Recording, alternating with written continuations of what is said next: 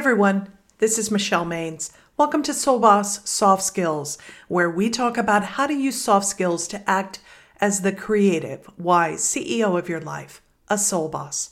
Remember to subscribe, like, and share this episode so you're surrounded by soul bosses. And you can also stay inspired by joining one of my social media channels. This week's episode is Strike a Balance Between Clapbacks and Collaborating. I came across an article 10 Things Married People Desperately Want Unmarried People to Know. And one of the funniest takeaways was also the most poignant. One person wisely said, It's not you versus your spouse. In the February series, How to Use Soft Skills to Strike a Balance in Relationships, we're discussing how soft skills can help keep relationships current and healthy.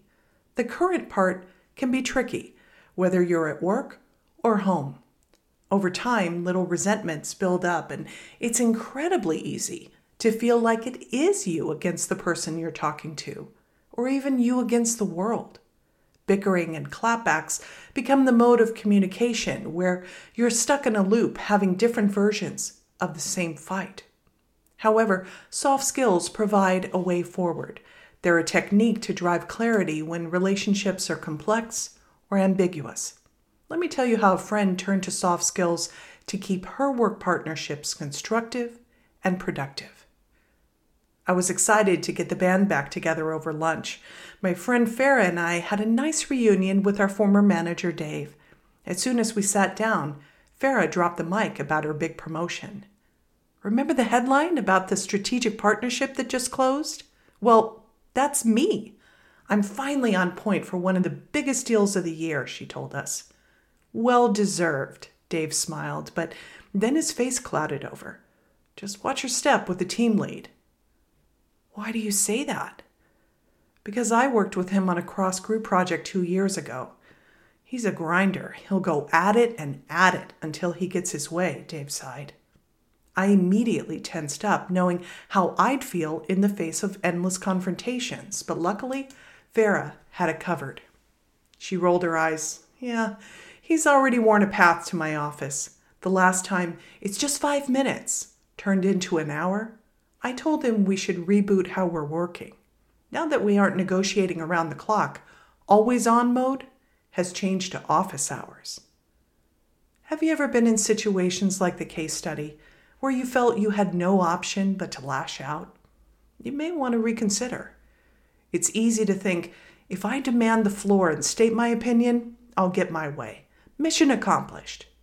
But here's the tension falling into a rut of being inflexible isn't a relationship, it's a dictatorship.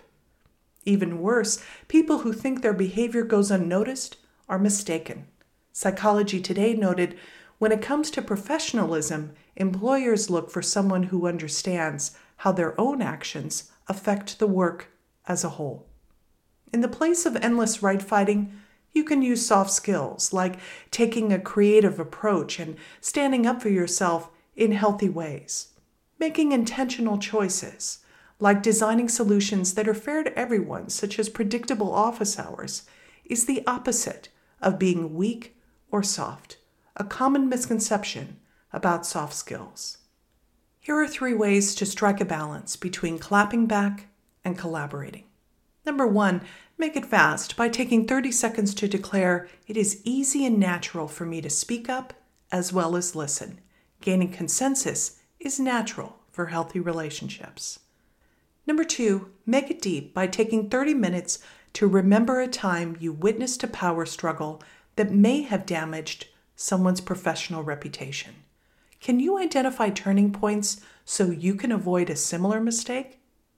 And number three, make it real by designing Plan B alternatives.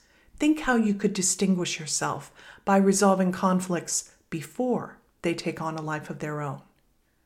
The next time you're ready to tell someone off, remember that it's not you versus your needy client, or you versus the president of your homeowners association or you versus your spouse. Should you assert yourself? Absolutely. But there's a lot of ground between being assertive and aggressive or domineering. Strike a balance between clapping back and collaborating. Until next week, stay well.